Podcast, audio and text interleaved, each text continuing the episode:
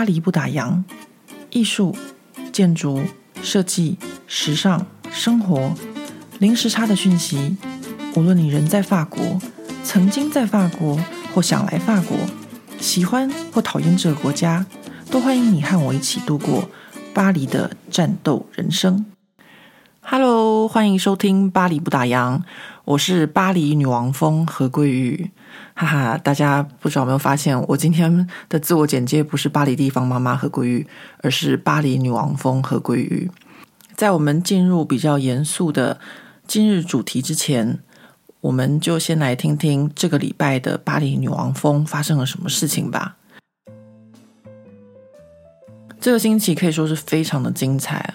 因为我在女儿的学校和女儿的音乐舞蹈学院之间，两边都上演非常非常精彩刺激的女王风戏码。我想长期 follow 巴黎不打烊的读者们都知道，我有一个很好强的女儿，所以她在台湾念书的那两年之间，她不但上了云门。舞蹈教室，然后她也上了兰阳舞蹈教室，可以说是两边的舞蹈教室都上，一边是上律动，一边是上传统的芭蕾舞和民族舞蹈。我那时候在台湾的时候，看到女儿常常在上舞蹈课的时候拉筋，然后练习的时候很痛。她都是一个很很好强的小孩，就是。他不会掉眼泪，但是我可以感觉到他的眼泪已经在眼眶里面打转了。所以常常他下课的时候，我就会问他说：“如果你真的觉得拉筋很痛，然后觉得上跳舞很辛苦，那你就不要上啦。”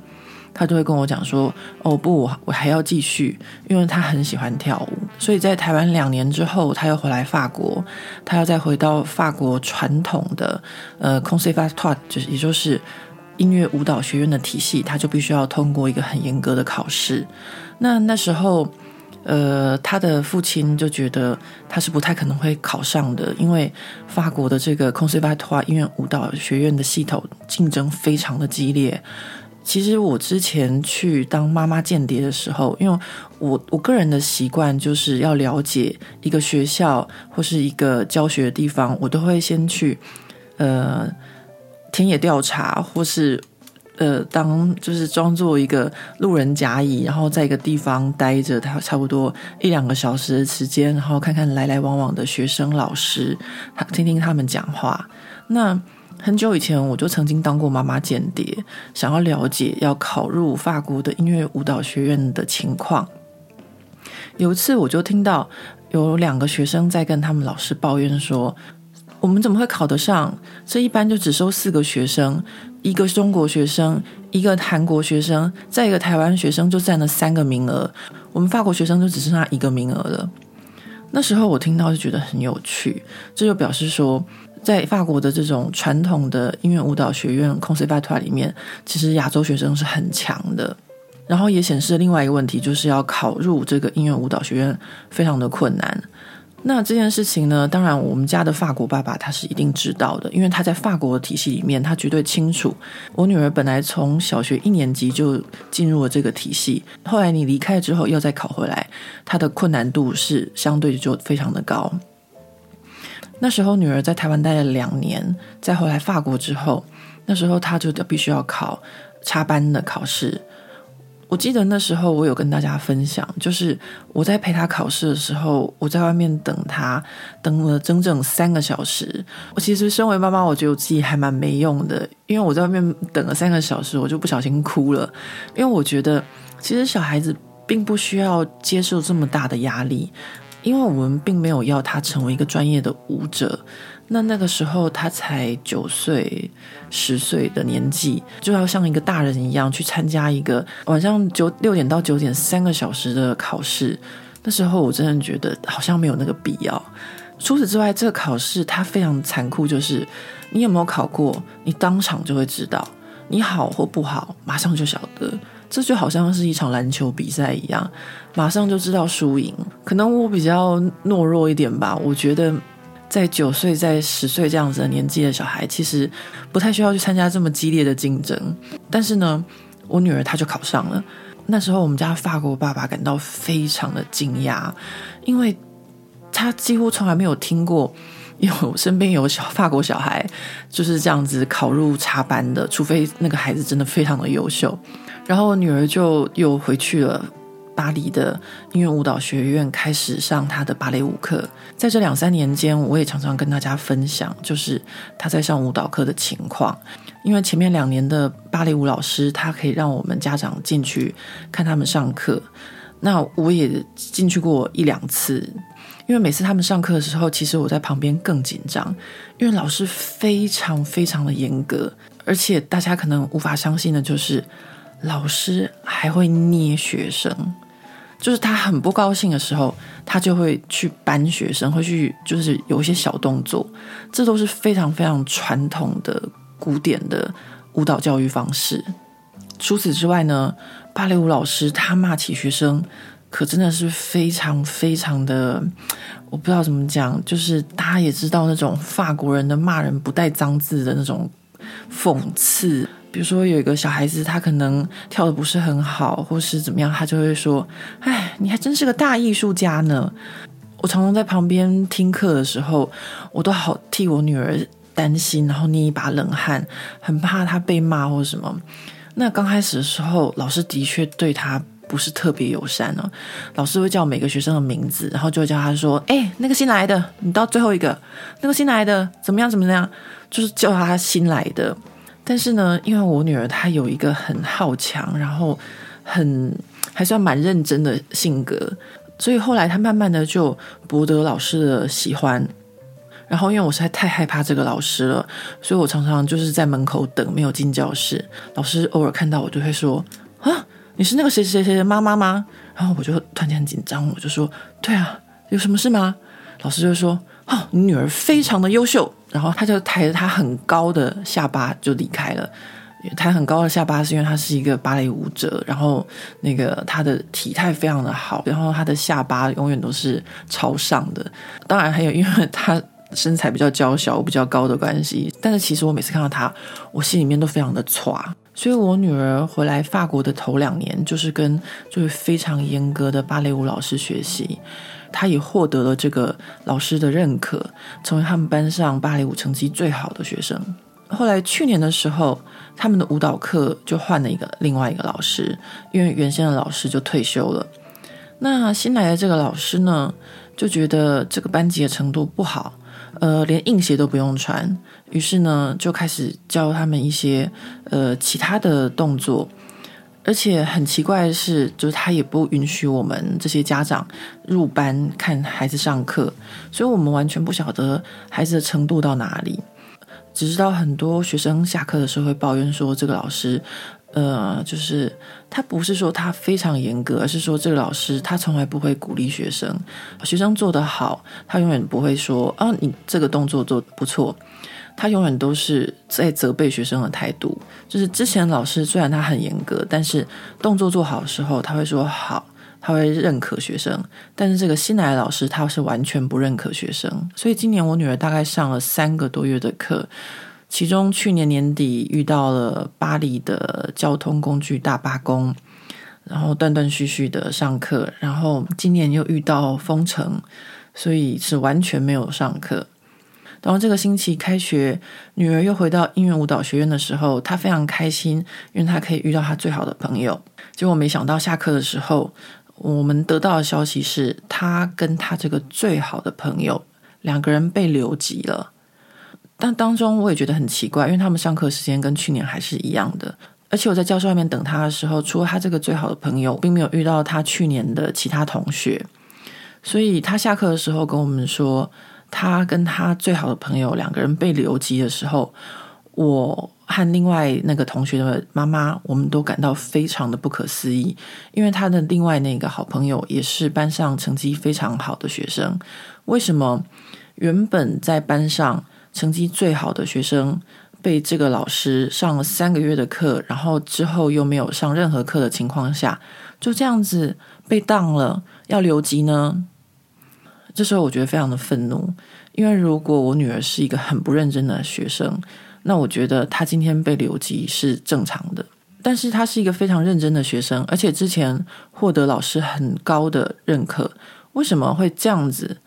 有的时候我们都会觉得是孩子的错，可是很多时候，其实我们要问问看，到底发生了什么事情？为什么一个好好的孩子到了这个老师手上，三个月就从第一名变成最后一名呢？有的时候可能不是孩子的问题，而是老师的问题。我心里面在这样子想的时候，女儿同学的妈妈就一直用法文说：“哎呀，这个老师根本就是把他们两个人当成感冒。”嗯，什么叫做当成感冒？他用法文说的，就是 “prendre quelqu'un en grippe”。这个 “grippe” 就是法文的感冒的意思啊。那那时候我就不太懂，为什么他是说他把他们当成感冒呢？回到家，我先生也用同样的方式说啊，他们把他们两个当成感冒。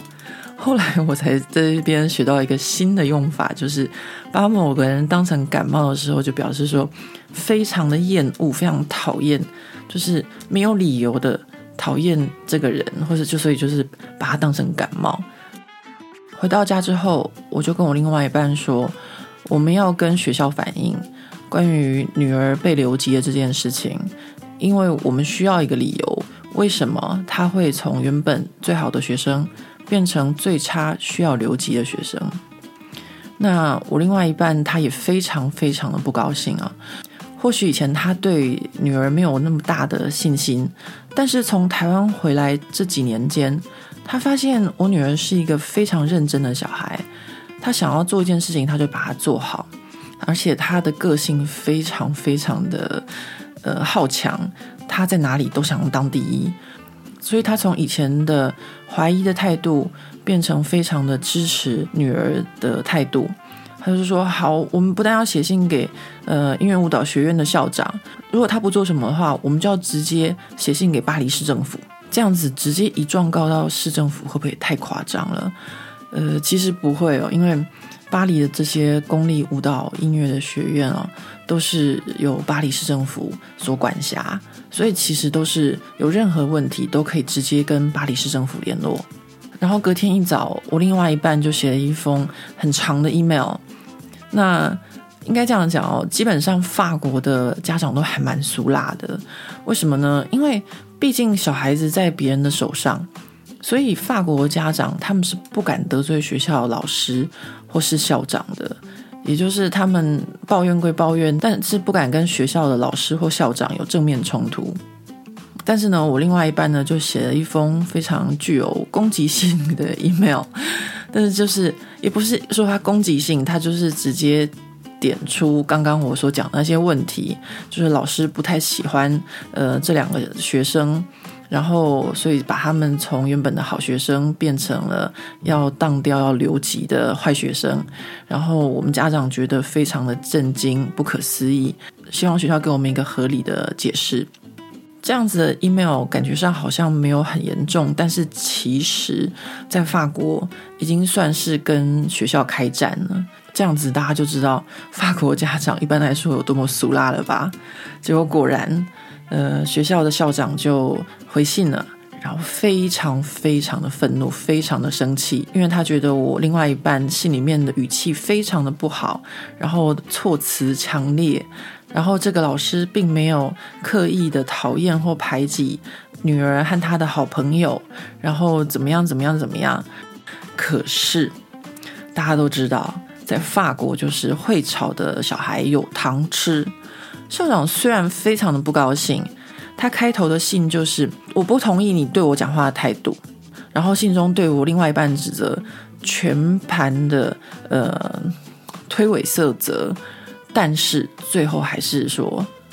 你女儿可以升级，不用留级。这是什么意思？就是他前面全部都说你的指责都不对，但是你的小孩还是可以升级。嗯、有 follow 巴黎不打烊的朋友们都知道。巴黎生存守则第一条就是：当别人在指责你的时候，永远不要接受，然后永远到说错不在我。那校长就是完美的演绎了巴黎生存守则第一条。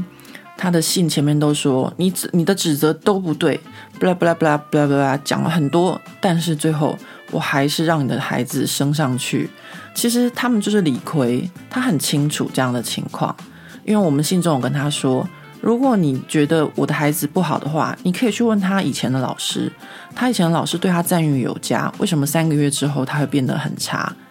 这样的情况，我相信这个校长他绝对知道，但是呢，他还是用他的巴黎生存守则在面对一切的事情。好，所以呢，这个星期我女儿的舞蹈课程大概大致上就是这样子结束了。不过很无奈的是，升上去的班级，他上课时间跟女儿学校放学的时间不符，所以呢，他最后还是必须要放弃他呃非常喜欢的芭蕾舞。那这种事情我们也非常无奈啊，因为大家都知道，很多小孩子小学时候喜欢的兴趣，上了国高中之后都会因为学业的关系被迫放弃。这样子的情况在法国也是一样的。女儿舞蹈课的事情大致上就这样子结束了。虽然最后的结局是他还是没有办法继续跳舞，和他最喜欢的同学，和他最喜欢的芭蕾课，但是我们至少在这个过程中帮他找回他的信心。也就是本来一个好好的孩子，他不应该被当的，为什么他会被当？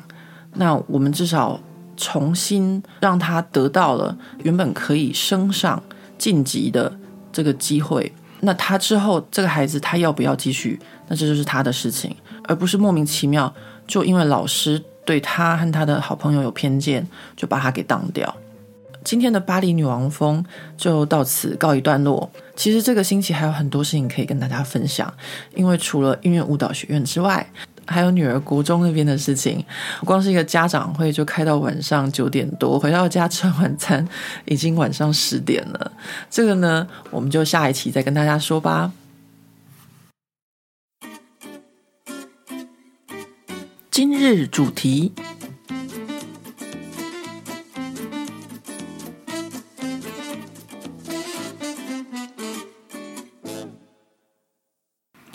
今天的主题要跟大家分享的是时尚产业的动态。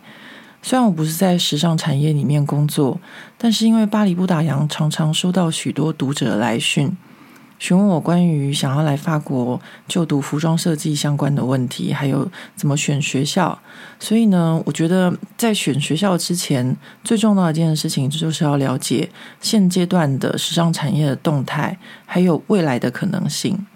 那刚好前两周，我常常阅读的《世界报》的周刊《M》杂志，它那一期的封面主题就是时尚产业的晕眩，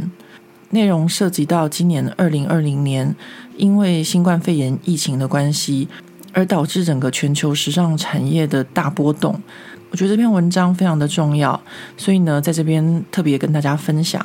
让对时尚专业领域有兴趣的朋友可以稍微多了解一点。或者是想要来法国学习服装设计的同学们，也可以稍微思考一下关于时尚产业的未来。《世界报》周刊的主题文章是从今年夏天的时候，一位法国的服装设计师，他非常年轻，今年才三十岁。这个服装设计师的名字叫做 Simon Porte-Jacquemus，他是今年夏天的时候唯一办。服装秀的一个设计师哦，我想有些朋友在网络上应该有看到照片啊，因为这是在今年解封后唯一举办服装秀的服装设计师。那他的秀就举办在巴黎郊区的麦田里面，然后特别分割出一条蜿蜒的道路，然后让模特儿在这个蜿蜒的道路上面走秀，而参与的嘉宾呢，就是每个人距离很远，然后。在麦田里面再分割、再切割出一块小小的位置，然后放张椅子。这一场在麦穗中的服装秀引起了非常多的话题和注意啊！因为今年疫情的关系，大部分的品牌都是用线上的方式表现，有的是用直播，有的是用影片，大家就是用不同的方式，但是都是虚拟的，而没有真实的服装秀。那只有这位设计师呢，他在乡间举办了这个服装秀，然后邀请了上百位的网红、记者、造型师，还有明星来参加这个服装秀。那其实大家都非常的开心，因为服装秀的秀场就有点像我们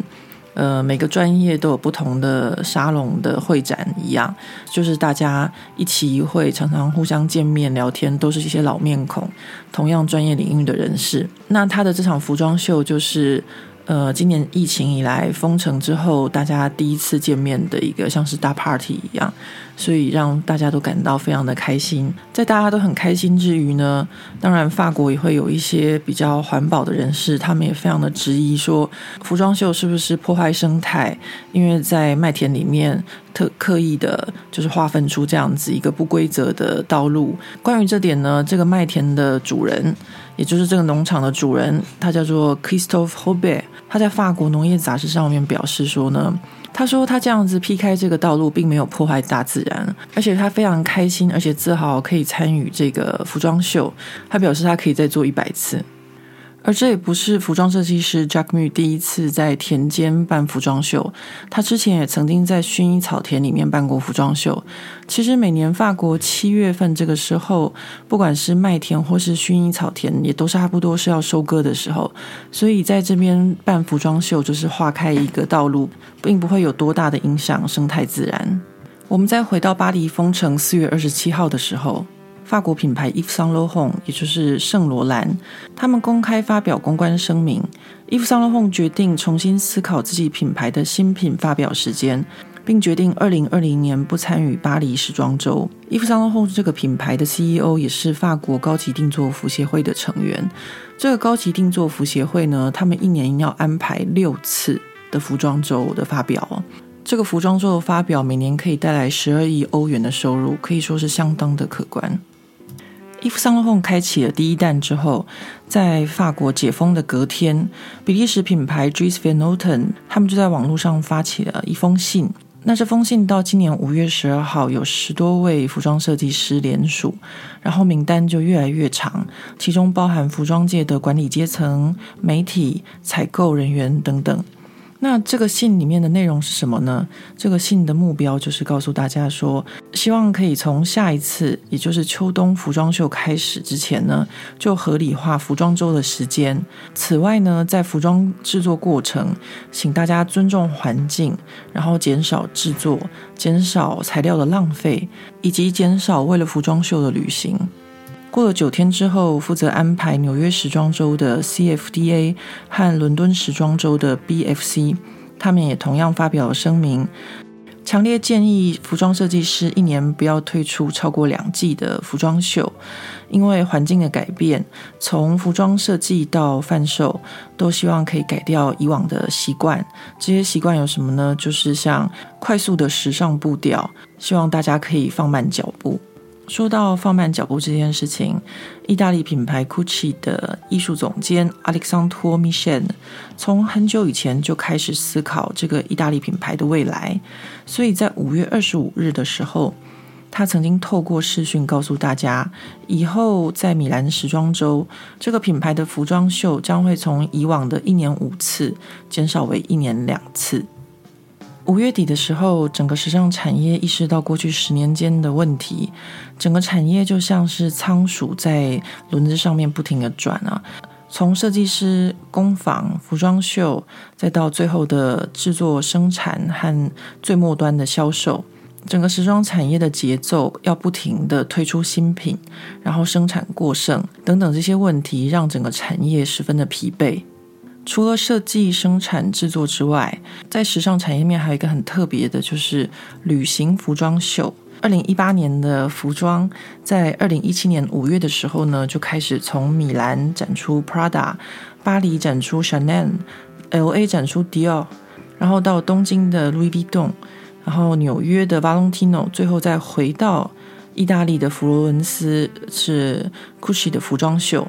那每个城市只有十五分钟的服装秀和一些品牌活动，那所有一大票的社群媒体记者、所有的明星、所有的人，全部就这样子跟着这整个活动，这样在全球移动。法国服装设计师 Marine Serre 在九月号的法国版的《美丽佳人》杂志里面就表示说，为了拯救一部分的世界，其实大家不需要参加世界各地一年二十九场的服装周。我们会不会因为新冠疫情，时尚产业就有所改变，并且为这个世界的环境负责呢？然后时间到了今年的六月，刚刚我们所讲的一切全部都颠倒过来了。Chanel 这个品牌在六月八日的时候，它时尚部门的负责人 Bruno Polovsky 他说，香奈儿是两千年的时候首个带动全球旅行服装秀的一个品牌，所以他们不想去抱怨这个发他们发展 business 的方式，而且 Chanel 一年推出八个系列的服装也全部都卖光，所以他们没有这些疑虑。然后到了六月十五日，法国品牌 g i v e n c 也宣布换新的 DA。之后，各个品牌就开始推出他们新的线上服装秀，包含我们刚刚说的 Gucci，他们也没有缺席。为什么这些大品牌他们的态度在解封后一个月之后就有三百六十度的大转变呢？法国时尚学校 EFM 的教授，也是法国高级定做服协会数位平台的顾问，呃，Benjamin Simonnoy 他说，大品牌都是很保守的，就像你站在颁奖台。第一名位置的时候，你有兴趣的是怎么样维持你的第一名，而不是翻转游戏规则，让自己变成第二名。所以今年六七月的时候，各个品牌就在网络上发表他们的新品，或是服装秀，或是影片，大家也都不用出门，待在家里面，在电脑前面就可以看到各个品牌的服装秀。世界报杂志记者访问拉法耶百货公司的时尚部门负责人，也是一位专业的采购。他表示，他完全没有看这些线上的影片。他没有看的原因，是因为他觉得这些影片完全没有真实服装秀的影响力。他觉得到现场去看服装秀，可以从服装秀中感受到设计师所要传达当季的所有的氛围和流行。他觉得，当他习惯服装秀带给他每一季的冲击之后，要他去看网络上的影片，那对他来说就像是他没有时间去米兰看秀，他就直接上网去看 style 点 com 的呃服装秀重播是一样的道理。与此同时，迪奥的 CEO 也表示，只要政府和工会同意，迪奥也会马上展开他们的服装秀，因为这是迪奥品牌最擅长也最想做的一件事情。同时，米兰的卡洛卡帕萨董事长也表示，他觉得我们正在经历一场灾难。如果不按照服装周以往的时程发表，并不是非常好的点子，因为服装周的影响力就是所有的品牌都一起发表。如果这个体系崩毁，首当其冲的就是一些小品牌，他们可能会先倒闭。所以他觉得这完全是一个产业的生态链。为期五天半的米兰服装秀是最好的一个状态，所以他觉得与其改变，不如大家一起努力。所以时尚产业有可能改变吗？时尚产业有可能放慢他们的脚步吗？我们回到纽约。据悉，今年九月份的纽约服装周将没有 Ralph Lauren、Tommy Hilfiger 或是 Tom Ford 这些大品牌。CFDA 也拒绝表示对未来的纽约时装周做任何的表态。只知道九月十三号到十六号的纽约时装周的活动非常的少，疫情和美国政治的关系都有一些影响。但是有些人认为，在疫情之前，就因为美国大型商场的倒闭和经济不佳，就已经对时尚产业有很大的影响。所以，我们怎么会觉得因为疫情就会重建时尚产业呢？服装秀的问题只是冰山一角，其中的问题其实更严重。二零零八年雷曼兄弟导致的金融风暴开始之后。美国纽约第五大道上的精品百货公司就需要靠打折两个月才能够有足够的现金流。然而，打折可以吸引更多的顾客，并且为商场带来更多的现金。但是呢，对品牌的形象与商品的价值却带来负面的影响。但是没有办法，这些商场为了现金流，只好打折。打折之后，又要很快推出高价的新品来吸引客人。最后就这样子，在打折推出新品、打折推出新品之后，就常常会有季节错乱的情况，也让这些品牌疲于奔命，几乎每两周就要有新的商品出来。所以，时尚产业当中有一些人认为，今天这个产业会这么辛苦，有一部分也是因为美国人的错。那么，时尚产业到底能不能够有道德，还要重视环境议题呢？许多的小品牌试着告诉大家，我们正在破坏地球，我们要做一些改变。也有非常少数的奢侈品的品牌老板，他们也有觉得，如果我们继续这样子下去是行不通的。然而，一个品牌是没有办法做出整体的改变。就像刚刚 EFM 的教授邦加蒙西蒙涅说的：“如果你的对手一年推出十个产品，而你只有两个，很自然的，你就会失去了整个市场。所以，一个品牌是无法改变世界的，需要大家一起放慢脚步。”那我们回到巴黎，今年九月份的巴黎时装周，今年将没有像往常一样的大型活动。只有一些服装秀，但也是线上举行，而且有些品牌可能会男女混合，目前大家还不确定。但是能知道就是时尚产业的速度放慢了。此外，大家因为不能去旅行，不能看秀，所以目前还是以线上方式呈现。以上是《世界报》杂志对于新冠疫情的影响，造成全球时尚产业的冲击所做的特别报道。在此特别跟所有对时尚产业有兴趣的朋友们分享。我们下次再见喽。